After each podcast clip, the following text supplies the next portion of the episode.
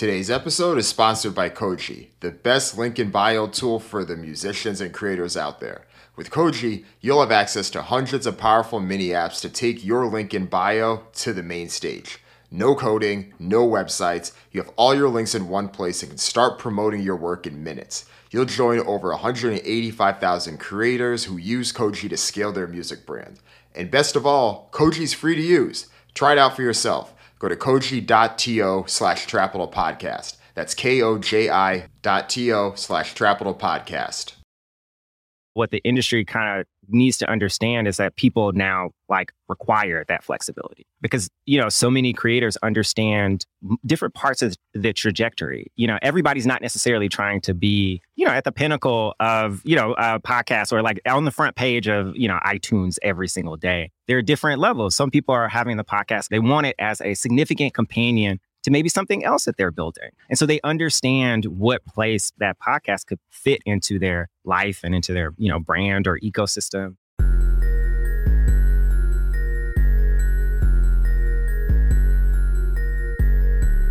Hey, welcome to the Trapital Podcast. I'm your host and the founder of Trapital, Dan Runcie. This podcast is your place to gain insights from the executives in music, media, entertainment, and more who are taking hip hop culture to the next level. On today's episode, I'm joined by Brittany Luce and Eric Eddings. They're the host of the podcast For Colored Nerds, which peels back the layers of black culture. I've been following Brittany and Eric's work for a while now, back when they had their podcast on Gimlet Media, The Nod, and they also had a Quibi show after that. And they recently relaunched their old podcast for Colored Nerds. So we talked about that. We talked about the journey and how Brittany and Eric have been so open and transparent about podcast ownership and some of the back and forth challenges that have happened, not just with them, but with other podcasters, and ultimately what they hope to see in this industry in the future. We also talked a bit more about how they go about thinking of their content, some of the common themes that they'll discuss on the shows. And one of the things that they discuss, which is a topic I've often discussed on Trapital as well, is Tyler Perry. If you've read Trapital, you know that I'm more so talking about Tyler for what he's achieved from a business perspective, which I've always found inspiring and great.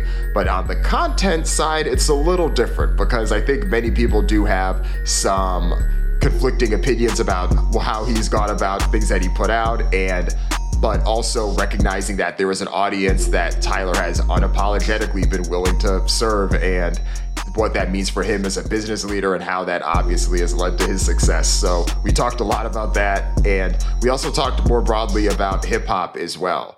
Folks like us who I think grew up in the 90s and 2000s and may still resonate with so many of the artists from that era. How do we relate to current day hip hop? And is it our place to relate to some of the current artists? So we talk about that and a whole lot more. Here's my chat with Brittany Eric.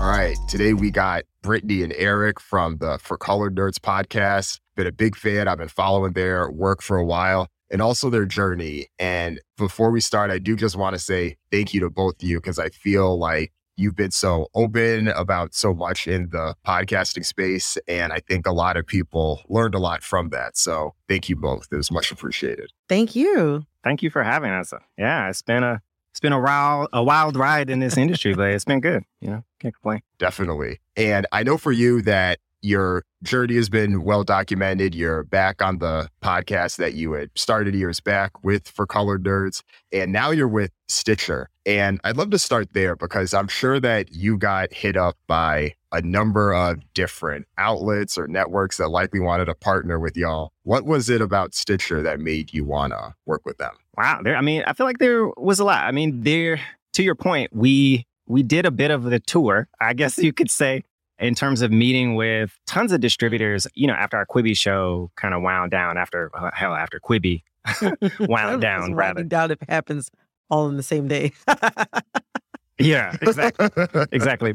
But no, with Stitcher, I think there were a few things that lined up pretty quickly. They were the only ones who kind of started like who started the conversation knowing that we were coming in with a desire to own our show, which is funny because as to your point before, like we have been very open about like some of the conflicts that we, you know, had around pursuing ownership in particular. And so I think like that changed the conversation in a way where we were then actually could talk more freely and comfortably about what we wanted the show to be, you know? because again, there was not that fear of like, you know, will it be ours and will we maybe have to make something different, you know, after the fact if we don't own and kind of control that. So I think that was like one big piece of it. I'm curious, Brittany, like what you would add. I mean, a big part of it too is like the team. I mean, one of the people that we got to, you know, talk with coming into Stitcher when we were just sort of in the initial feeling each other out stage is someone who turned out to be the cousin of someone we had met a few years ago and like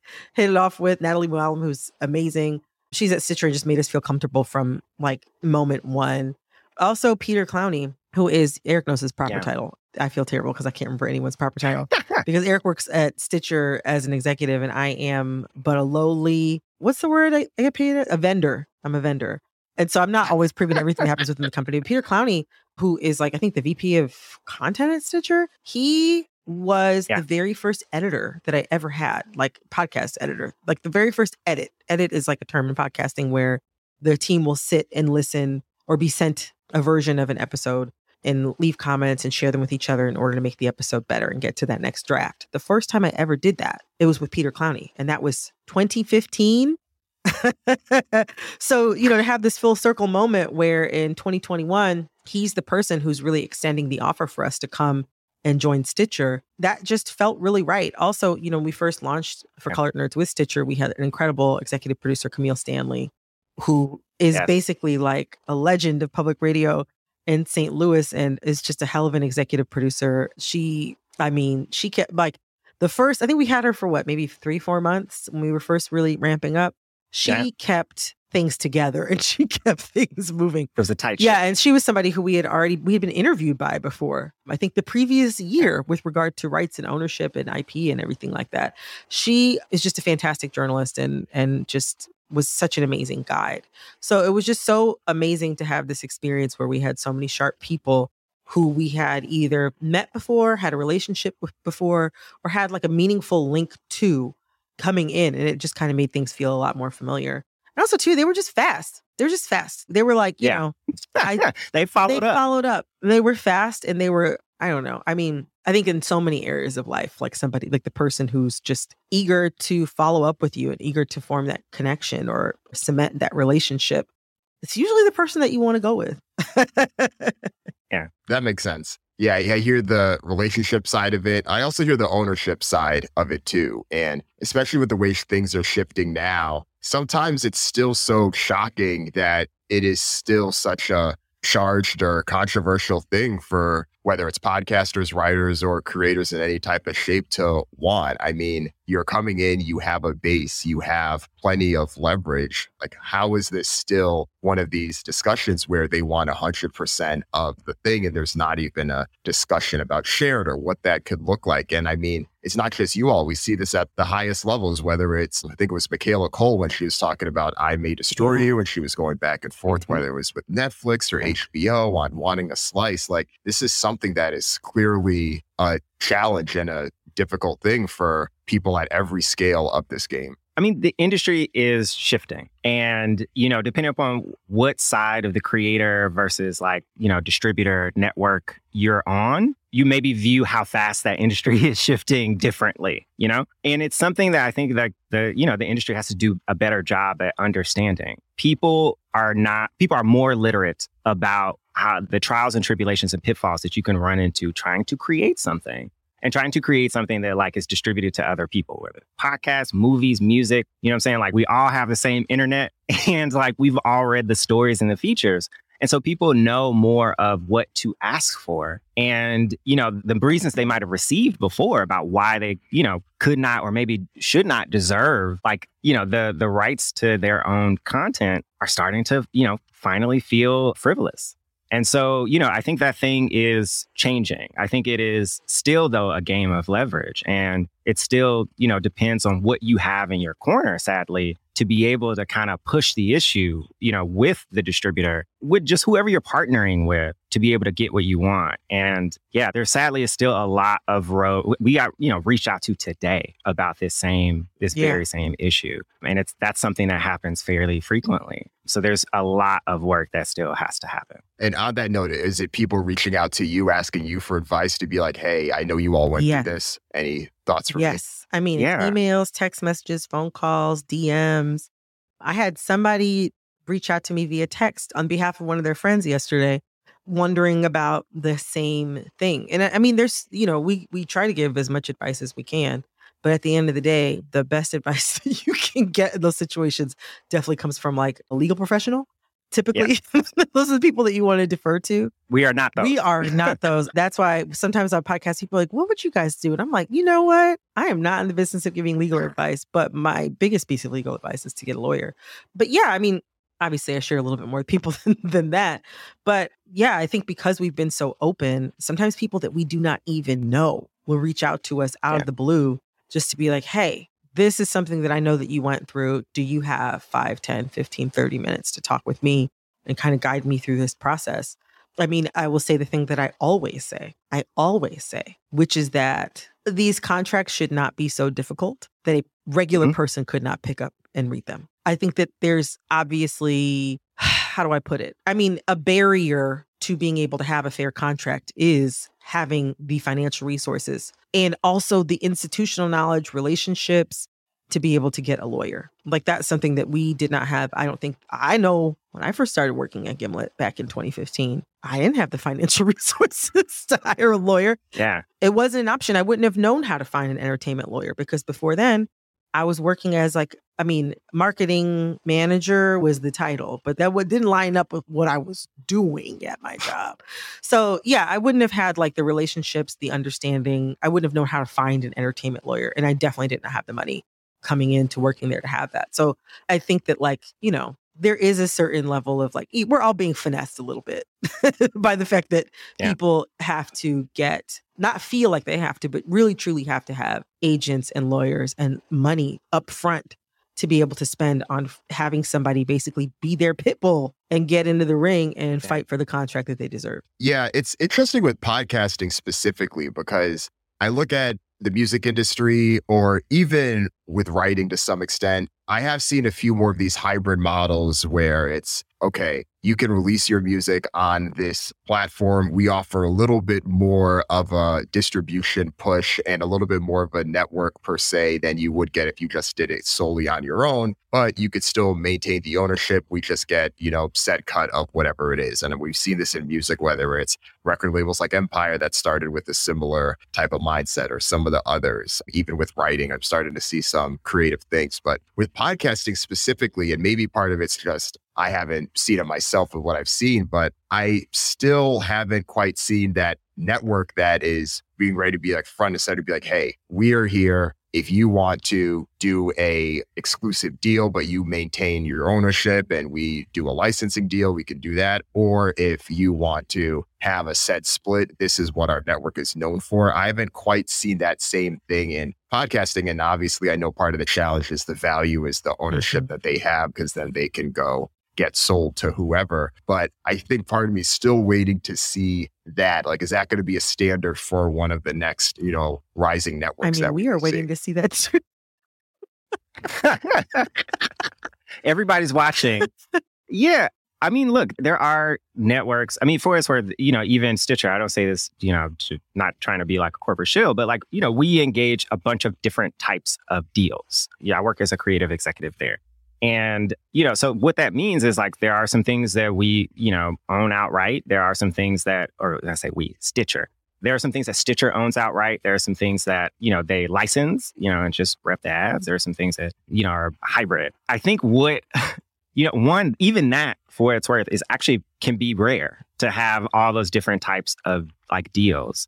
But I think in general, what the industry kind of needs to understand is that people now like require that flexibility. Because you know so many creators understand different parts of the trajectory. You know everybody's not necessarily trying to be you know at the pinnacle of you know a podcast or like on the front page of you know itunes every single day. There are different levels. Some people are having the podcast they want it as a significant companion to maybe something else that they're building. And so they understand what place that podcast could fit into their life and into their, you know, brand or ecosystem. And the, you know, the company that is willing to like be most flexible to that is going to get that person, you know, like, cause they're creating that comfort. They're creating that like space to say, like, I want to work with you. So much of, you know, entertainment, what people haven't realized is behind the scenes, it's not necessarily, I want to work with you. They kind of want you to work for them, you know?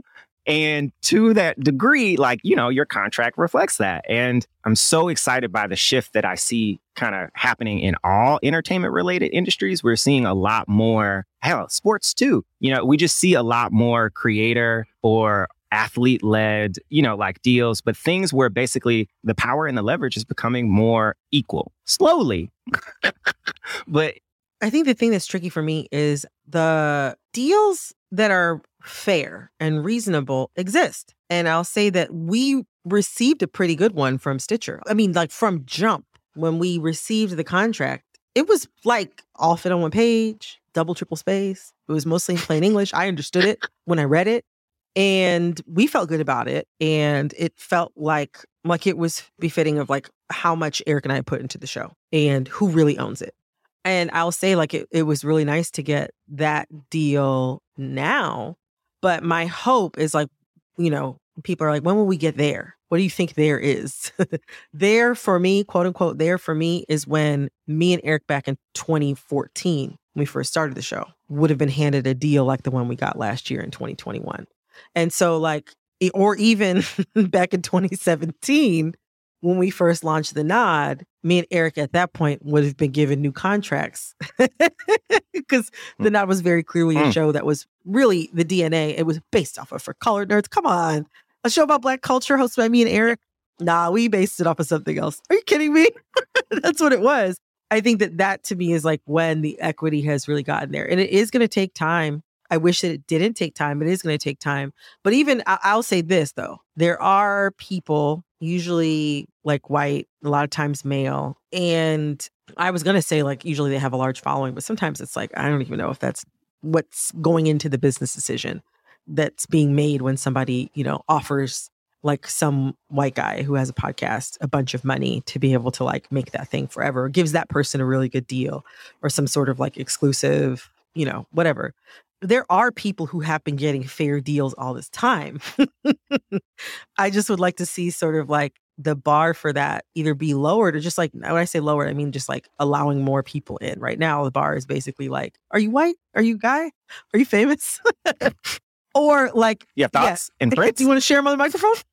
I would like to see sort of rather, I would like to see that avenue broadened. And that's what I mean. When we're there, like success for me is just like not having to have relationships years in the game or be like a white guy mm, yeah. with a podcast to be able to get access to the type of deal that we have now. Yeah. And I think that framing makes complete sense, right? When you'd first started this and had the idea, you should have had this in place. And then further, when you're signing a deal with Gimlet or even, you know, with a Quibi or whoever, there's enough, not just, you know, layman's terms, but there's also just enough commonality that those things can happen. And I think that also makes me think a bit about the show itself and maybe just some of the slight differences between the nod and for colored nerds. The nod, at least in my impression, is always a bit more like, hey, here is the latest thing that is happening right now in black culture, and here's our take on it. Where let's let's discuss it. I think for colored nerds has that as well, but I think you also mix in some evergreen topics that have always coming in, which I think I always enjoy hearing. And I'm curious from your perspective, how has the process been about determining the topics and that balance? Because I'm sure there's the evergreen topics that you may want to hit. There's also the timely things that likely you may want to dive into. But then you also, you know, have things that you're just personally interested in compared to what you may know the audience would really want to hear or what, you know, would drive engagement. So yeah, how has the balancing that piece of it been for you? Let's take a quick break to hear a word from this week's sponsor. Let's talk more about today's sponsor, Koji. If you're still using a Linktree link in your bio from a few years ago, it's time to level up. Most of those links take your followers outside of the app that they were in, and the experience is clunky. It makes them less likely to see your amazing work and engage with it. That's why Koji built the next generation link in bio platform and App Store. With hundreds of built in mini apps, your audience never has to leave the social media platform they were browsing or download a new app. Koji was designed specifically for the artists, producers, podcasters, and creators out there. It's home to many chart topping artists, Grammy winners, and more that use the platform to share their latest releases and highlight the artists on their roster. I met the founders, Dimitri and Sean, at an event in San Francisco here a couple months back. I was impressed by the product and I'm excited to see what they do with their new $20 million funding round. Go check out Koji for yourself. That's koji.to slash Trapital Podcast. That's K-O-J-I T-O slash Trapital Podcast. You don't know how timely that question is. Because we are always kind of managing our relationship with it. It is a balance and it's a conversation that is kind of always happening. I think to start where you did in terms of the comparison, I think how we thought about the nod is more so we were trying to reflect what we saw. And I think the for colored nerds is more definitively how we think, if that makes any sense. I, and, and I don't know, Brittany, you might disagree, but Yeah, it's just what kind of came that- to me that right works. now. Yeah. But when we're thinking about that conversation, basically how we think and how to reflect that to our audience, you know, we are looking at things that like could, or either maybe a lot of things start evergreen and become more topical, if that makes any sense. Because also that's kind of how I think our conversations often work. We're just kind of talking about things that we've noticed or things that we've seen, and they start to kind of build momentum towards like something that could be like on the show. And like with it, for example, we consume dating reality shows at a unhealthy clip. We are committed to the genre. And, you know, we're always kind of talking about like what we saw, how we feel about, you know, any given show or episode. And it's starting to kind of come to, well, wait, I have this idea that feels like it connects kind of like what I think about all those things. And then Brittany be like, what? Or, you know, I actually had this idea. I was thinking this. And so we start to build that for the episode. And then as we get closer to, you know, having the conversation, we start to realize that like, okay, well, what are the things happening right now that relate to this larger conversation? How can we incorporate that? And, you know, that changes things as well. So we're always shuffling, Jesus, always shuffling our calendar because that process changes. You know, you might, the evergreen thing might need more time to become a little topical. The topical thing, you know, feel too much like a flash in a pan, need to be more evergreen. So, you know, shout out to our producer, Alexis, for, you know, really like just kind of rolling with how much of the changes we, you know, sometime need to make to the schedule. But if we're in conversation with our audience, we want to make sure that we're reacting to that in as healthy a way as possible. Yeah. I mean, yeah, it's tricky just because, like, on one hand, I don't know, podcasting is so interesting in that it is one of the few truly long form digital media. Do you know what I mean? Like, other than maybe like reading long form journalism, which I think we've learned over time, not everybody does. I think that's part of the reason why we've gotten to the place that we are in society right now podcasts are digital and so on on some level they could, can feel kind of ephemeral but they live on the internet for so long in like a well indexed centralized place and they're long people will listen to 2 Yeah. hours i mean people i mean me I will listen to 2 hours sometimes of just BS like nothing like people just talking about old gossip like I have no problem. That for me is something that I totally enjoy. And there's so many the success of so many shows out there is really just people wanting to listen to someone talk sometimes regardless of whether it's evergreen or of the moment. And so it's tricky because like we do find ourselves straddling that line a lot of the time. Sometimes I think we manage to like really kind of like get it really right and hit something at that moment where it just Yeah. feels really fresh, you know, and really like well thought out, even though it's coming out like right as the moment that so, like something is kind of cresting out there in the zeitgeist. But I mean, that still is kind of like at odds with how we think about engaging some of the topics that we do on our show. You know, we try to be thoughtful, we try to be careful in making sure that we're expressing ourselves in a way that's clear, in a way that's not going to be harmful to others, in a way that's going to be entertaining. And that does take time.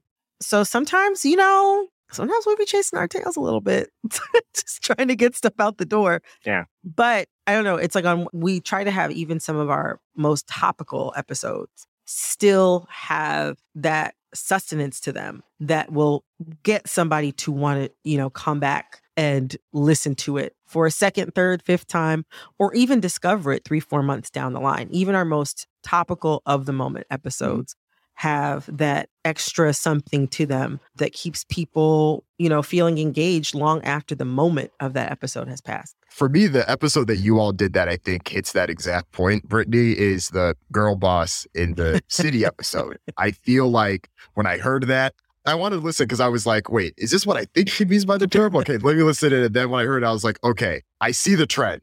That makes sense. Okay. Like, and then, you know, just hearing, you know, your take, and I know you know, just some of the other examples, I'm like, yes, like that makes 100% sense. And I think what makes it resonate, not just is it the trend itself, but it also, I think, as a listener, me makes me think about, okay, what are some other trends that are like that? Because I think so many of the things that we may think may be celebratory, especially in this past six years, where I think we've seen, uh, great influx of more black media and more black representation especially whether it's with your Netflix or with your streaming services. That said, there are still plenty of, you know, opportunities and holes and tropes and things to push back on. So I've been thinking about that piece ever since you all put that episode out.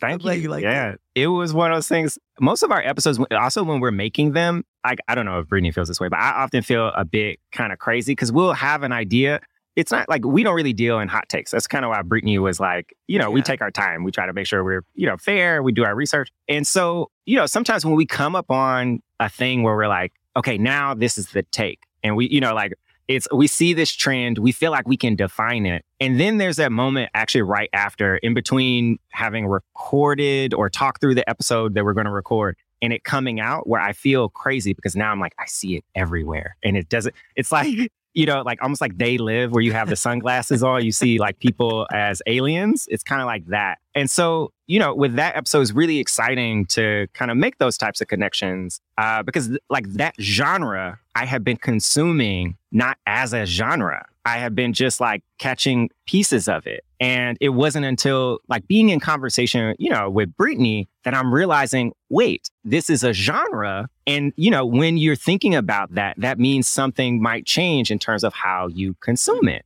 And so, like, you know, a lot of the surprise I had, or like I was, you know, Brittany was explaining this thing or how she feels about her genre. But for what it's worth, as you hear me, I'm coming to it. You know what I'm saying? Like I am embracing it to kind of formulate my own ideas. And I think, you know, I think the audience appreciates being able to hear kind of both sides of that. Like the person who has like, you know, who feels like they they know their sh- I know my shit. I have figured it out. I see it. And then that person is like, well, wait, actually, oh shit, you might be right. like, you know, like that tug of war I think can be really, really fun. And it happens in so many different ways, like, you know, back and forth, which is, you know, part of what's so fun about show. Yeah, I'm really glad that you responded to that episode because, like, sometimes we'll be putting stuff out and it's like, okay, I know this is interesting to me. but, like, you know, like, I'm going out here on a limb talking about, you know, all these white women on Sex in the City on this for colored nerds show. You know, I'm like, how are people going to respond? Even we did an episode more recently about like uh, me looking at like moms throughout pop culture and how like my favorite mom on TV right now is Pamela Adlon on Better Things, a white woman. And I'm like, I tweeted before the episode came out. I was like, look, Monday's episode is going to be about one of my favorite white women, but I need y'all to trust me. And it came out on March 1st. And someone tried to catch me. They were like, You going to do this during Black History Month? And I was like, It's going to be March 1st. But yeah, I mean, sometimes it's a little, it's a little stressful to think about, you know, like we have so many conversations, me and Eric, and also us with Alexis Williams, our producer. Like we have so many conversations as a team, just like pinging things back and forth. We have a group chat where we send like articles, messy stuff from the internet Twitter beef, and like kind of talk about those things. It said when we have episodes like that, it sometimes feels like we're like letting people into like I don't know. It's like opening up your medicine cabinet or your like utility closet for somebody. Mm. It's like I'm gonna show you something. Might be a little weird, but we'll see how you respond. So it's really nice to hear from you, like as somebody who is like both has their finger on the pulse of what's happening, sort of like in media and entertainment, but also you don't strike me as much of a girl boss. But it's nice to know that you felt the episode as well. The other thing, you spoke to the moment a bit. And I think it's important to kind of come back to that, like the kind of the moment that we're in. You know, I think a part of also why we were so excited to return to the show. You know, like for us, I was actually weird. I was talking about this with a friend yesterday. Like I start, I'm watching this. I'm watching the changes in media, people coming into the space, making stuff that like to be frank, I've always kind of dreamed of seeing or listening to. And the thing that I'm so happy about is that, you know, I don't know how to shut off the brain, the part of my brain that's trying to understand where it's headed and figure out how I feel about it. And so, you know, it's so awesome to kind of have that space where we can do that. And I think even one of the things we realized is that looking kind of back at, you know, both the nod and for colored nerds, we were doing a version of kind of mm-hmm. that same thing. We've often talked about it feeling a bit like a time yeah. capsule. And so, you know, I'm happy that you came to this, came to Girl Boss in this moment because I'm also so curious about where it goes. And like, then we can, you know, even selfishly, I can look back and kind of be like, listen to that, be like, oh, it's so interesting that that's where yeah. we were considering like wherever we end up. Cause look at the news. Hell, it's going to, like, we have no idea. The world is crazy. oh, yeah. I think the time capsule piece is a great way to put it because, yeah, as you put it, we are in this era where so much is changing right now with Black mm-hmm. media and who knows what we may be talking about in 2025, yeah. right? Maybe there's a different type of trope. Maybe things are better and there's, you know, less, you know, of a need to dig into tropes. But I think there's one thing that I do think about that will probably always be a bit of a time capsule itself. Maybe not just for you all, but in general of like how we look at it. And maybe I guess I'd call it the perception of Tyler Perry and the content that he puts out him as a business person. And yes. I think we could probably do, considering I know he's been a common theme on your shows, and going back and listening to someone else can probably reflect maybe where I don't want to say the culture because people have such a wide opinion of Tyler Perry, even within mm-hmm. the Black community. Oh, yes. But it's interesting because I think that you all could probably relate to maybe how I think about him and what he's built. Because yeah. on one hand, it is so impressive to see this person that literally built what he was able to create and given the circumstances. And as a Black business leader, it is inspiring to see that. On the other hand, as people like me that often live on Twitter too long, every few days there's some type of clip that's like, no, Tyler Perry Studios has to be shut down because it's some clip of someone wiling out and doing something ridiculous that would never be seen on any other type of broadcast. And you're like, what the fuck is this? But that's part of the amazingness of yeah. it. And I mean, I could go on for days about it, but yeah, where are you both right now with your I'm glad thoughts you on Tyler Perry? And ended that question with right now. It's, yeah, because your timing the, over the course of the week, my feelings swing like mm-hmm. a pendulum about how I feel about Tyler Perry. like on one hand, I mean, I'll say this: like I think the older I get and the more his legacy like continues on, I really enjoy the camp of Tyler Perry. Tyler yeah. Perry like almost has no, no, no, not almost. Tyler Perry has absolutely no shame. Tyler Perry is one of the most shameless performers I've ever seen in my entire life. He leaves it all on the floor. He holds literally nothing back, like yeah. at all. I don't even think he has an unexplored idea in his mind. I think he literally has an idea. I think he takes action on each of them. And I think that we've seen them immediately as soon as possible. So, like, I don't know, there's something about like him just not giving a shit that I really connect to and him just like leaning in and doing whatever he can to entertain people, maybe second, himself first, I think. I love that. Like, I think that that is amazing. When Tyler Perry also shows up in somebody else's movie and is acting, like I had never seen Gone Girl until like two years ago. And I watched it and I found myself saying, this is just like a white Tyler Perry movie. And then he was in the movie playing a regular person. Like he's in the Star Wars, I think it's a Star Wars movie, playing a regular person. Uh, yeah. Like I think that is so funny. And I kind of well, he's a yeah, Jedi. Like it's funny that he like on the level, like I think he kind of knows he's ridiculous. And I like that. I also like, you know, we said a bunch of things about like how his content is like it's a very accessible in every sense of the word and also like the he like does make family entertainment which like when you think about like when we get together black folks get together to watch movies or play games or have you know christmas dinner or whatever whatever we're going to turn on after that you kind of do want that multi-generational entertainment that that's got a little something for everybody maybe slightly risque with a christian message. It serves a purpose And he's put so many uh, black actors and not writers. But what I would say, something that I found out is that like crew people, like basically, like if you're on Tyler Perry crew, if you're an editor, you're a gaffer, or whatever, from what I understand, you're making good money. Like he'll pay you in Atlanta what you would get paid yeah. in New York or LA. So it's weird. It's like I have such complex feelings about him because obviously, like, he doesn't employ writers at all, which is pretty clear. Even if you didn't know that mm-hmm. for a fact, I think it's pretty evident from the work. He doesn't employ writers at all. I mean, there's so much to be said about his content and what some people might think of as like it being harmful or holding Black people back or engaging in stereotypes, especially stereotypes about Black women. I mean, all of that stuff is true. But I do find Tyler Perry interesting as somebody who like has built an honest business. What I mean when I say honest business is like he knows exactly what people want from him and he gives it to people mm. consistently. He knew somehow that like if people would watch me playing Madea, completely made up character, if people would watch grainy bootleg DVDs of me playing Madea in gospel stage plays, with their families. They absolutely would buy a $15, $20 movie ticket. They absolutely would go to see me in, in person, like on tour.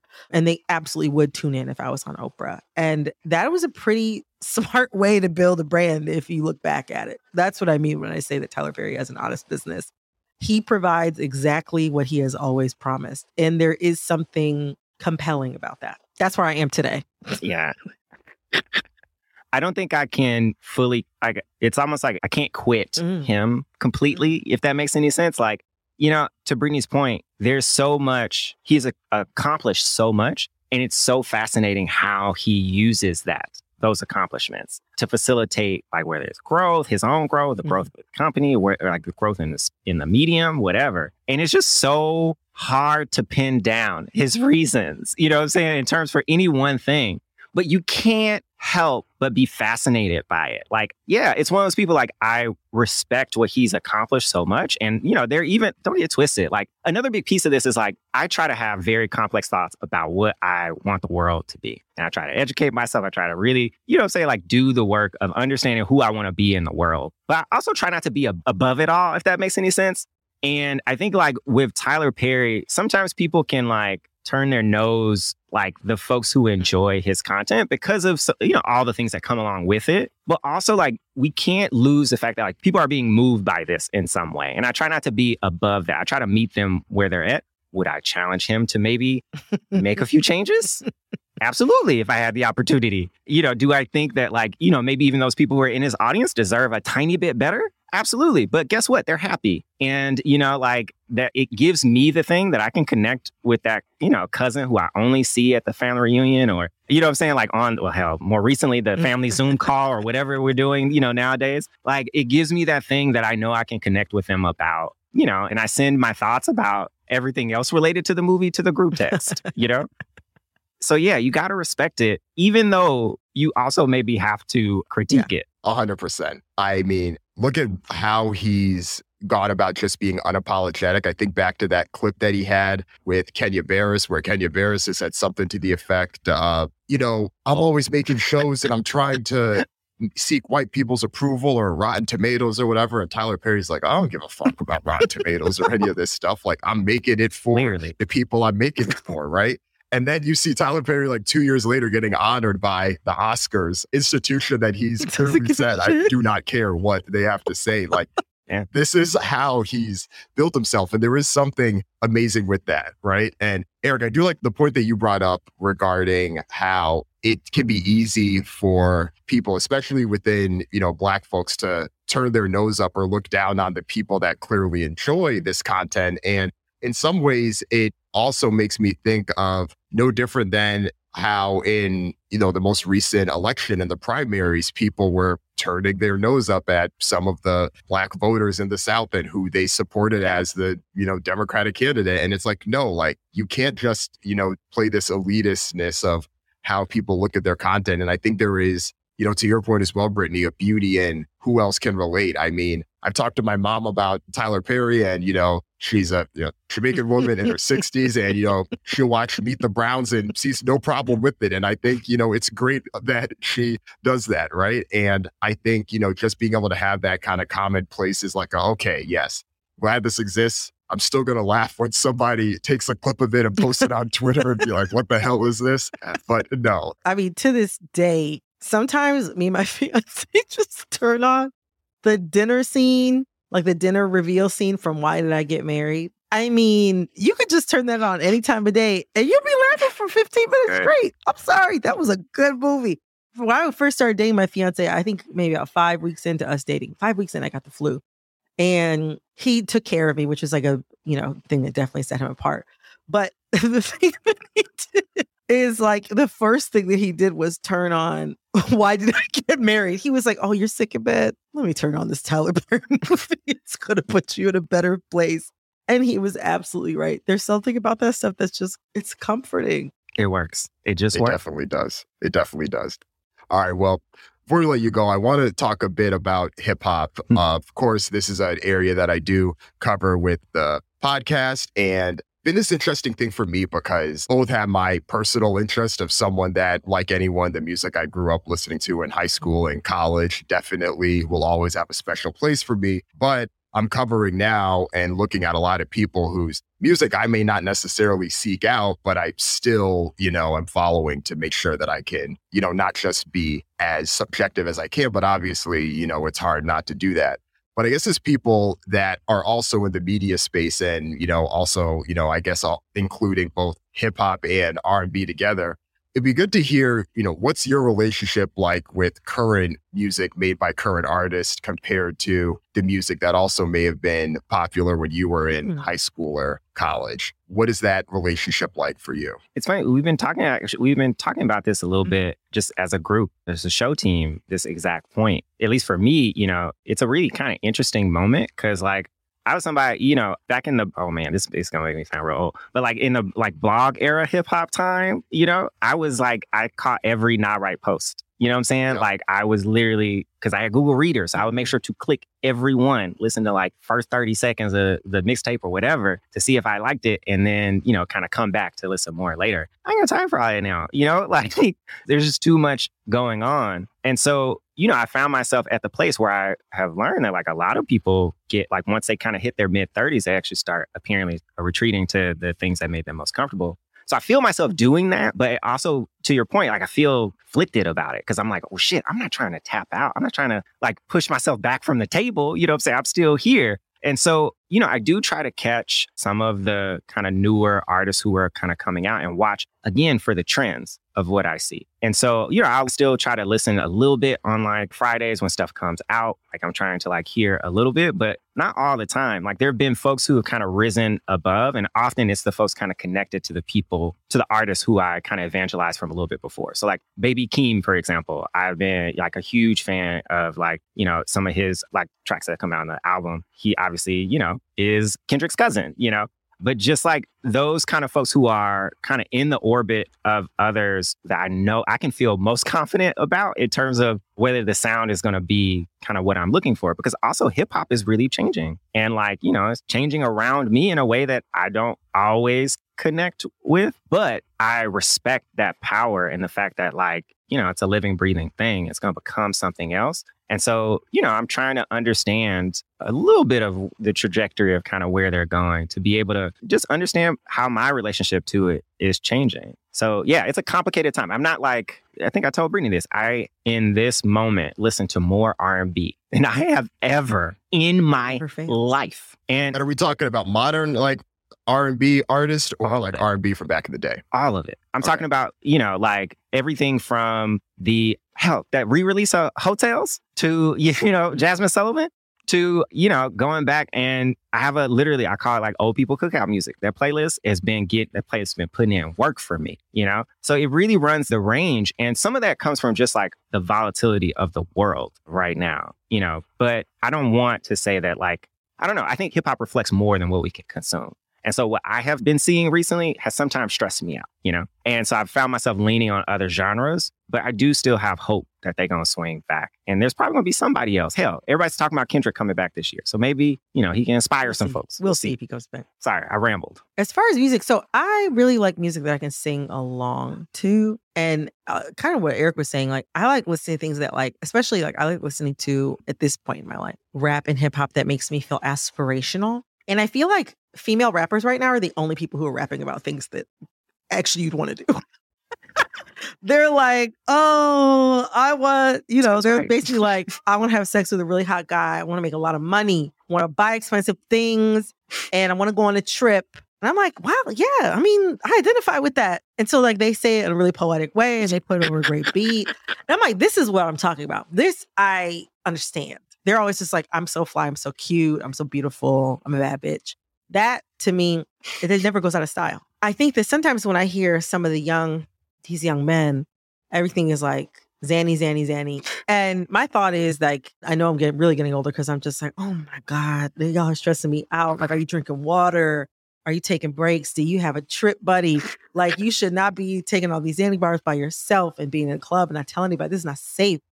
But also, like, some like I want to listen to things that are going to like make me feel good or ease my stress. And I think to Eric's point right now, I don't feel like listening to a lot of the younger male artists at this point eases my stress. That's not to say that I don't think that there's quite a few people that I hear that I'm like, oh man, this sounds really good or this sounds interesting. But I also don't follow music as much as I used to when I was younger. I was kind of into like some of like the blog hip hop. I used to follow Blind Eye for the Kids and I was always downloading all the stuff and listening to it.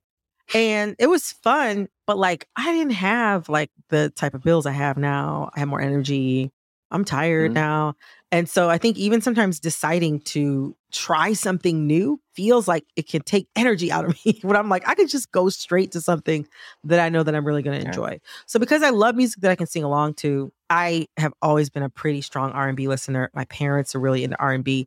I've actually found myself enjoying present R&B and real like real good singers like a Jazmine Sullivan, a Ari Lennox, a Mhm. JoJo, like people who really can sing. I do like to listen to their music. I love pop, but you know, speaking specifically to slightly closer to the hip hop, I've been listening to a lot of older R&B stuff that like I will hear on like a 70s mix or something like that and it'll like take me back to being in the car with my parents on a Saturday night coming home from one of their friends parties hearing like a quiet storm set on the radio and I'm like oh my gosh I haven't heard this song in 25 years Mhm. like I've been listening to a lot of that stuff and I don't know, it just puts me in a good state and I feel like s- some of it really just speaks to my emotions maybe that I'm experiencing as an like as I'm getting deeper into adulthood as I'm like a real real adult now at 34 when I wasn't really at 27 or 24 or 22. I think that there's like a I don't know, like something about where the melody hits the lyrical complexity. It's just, I don't know. I understand basically now where my parents were like 35, 40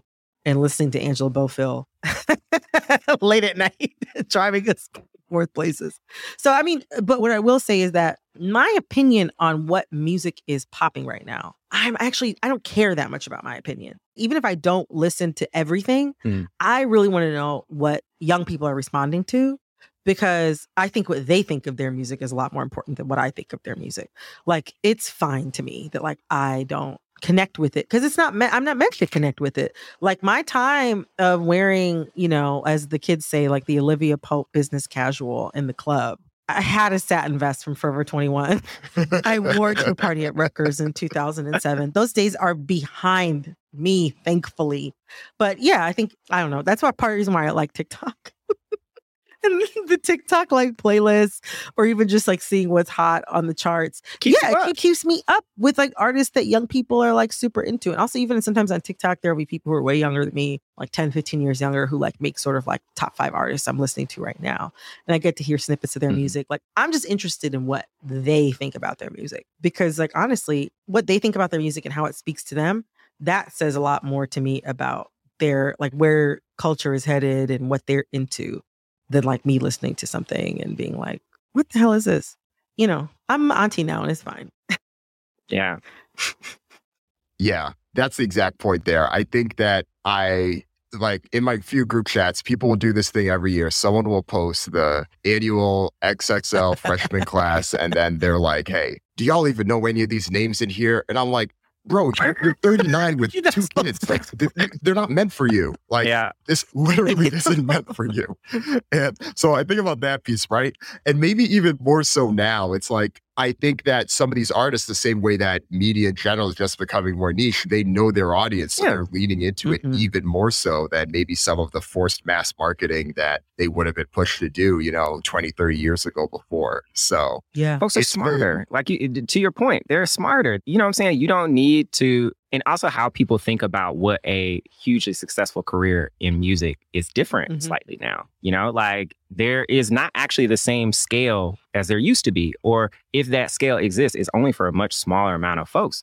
So like I think people are coming into the game now. The game. Uh, oh, sound like I'm trying to be cool, but like people are coming into hip hop now, trying to you know like sustain themselves and have a long career as opposed to always being you know trying to necessarily be like the person at like the top the charts. And I think that actually is really great. I think because again, the sustaining is the part that is really interesting because we've seen so many of our, you know, favorite like rappers or musicians, period, just kind of like mm-hmm. burn themselves out or get burned by the industry and then they, you know, disappear after a few albums. So yeah, you know, like be like, I'm still shocked Future is, is producing, you know, he's, he's had a long career, but like I think there are a lot of He's got to. Very true.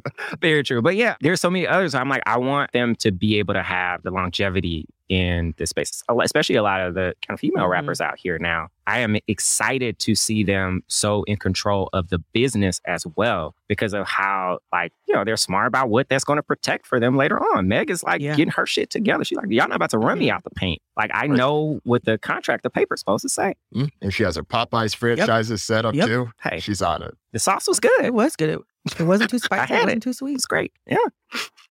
Oh man, we could talk about you know, hip hop and dating back all day, but I know we're run out of time. But before we let you go, I feel like that last point you made was probably a good note to just tie things up, right? People are getting smarter about knowing their audiences, leaning into it. And I think that speaks a lot to what you both have been able to build over the years with for colored nerds with the nod and then you know back with for colored nerds again i think that having an audience that has been with you this long just speaks to the work that you've done and all of that that goes into it. So thank you again for coming on. And i mean both as a listener and as a fellow podcaster it's been great to watch both of your charities. thank so you. It's thanks an again. honor. This is great. Thank you so yeah. much. That was really nice. Yeah seriously you do, do great do work. I, re- I first started reading you. An honor to be here. What is that? You made this infographic like flow chart about Issa Rae's businesses and how they, yeah, like how each one feeds the other. Mm.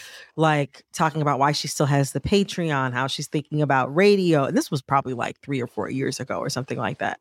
It was like instant follow, yeah, instant subscribe. So it's cool to like be here with you now. no, thank you. That means a lot. Really appreciate it. Really appreciate it. If you enjoyed this podcast, go ahead and share it with a friend.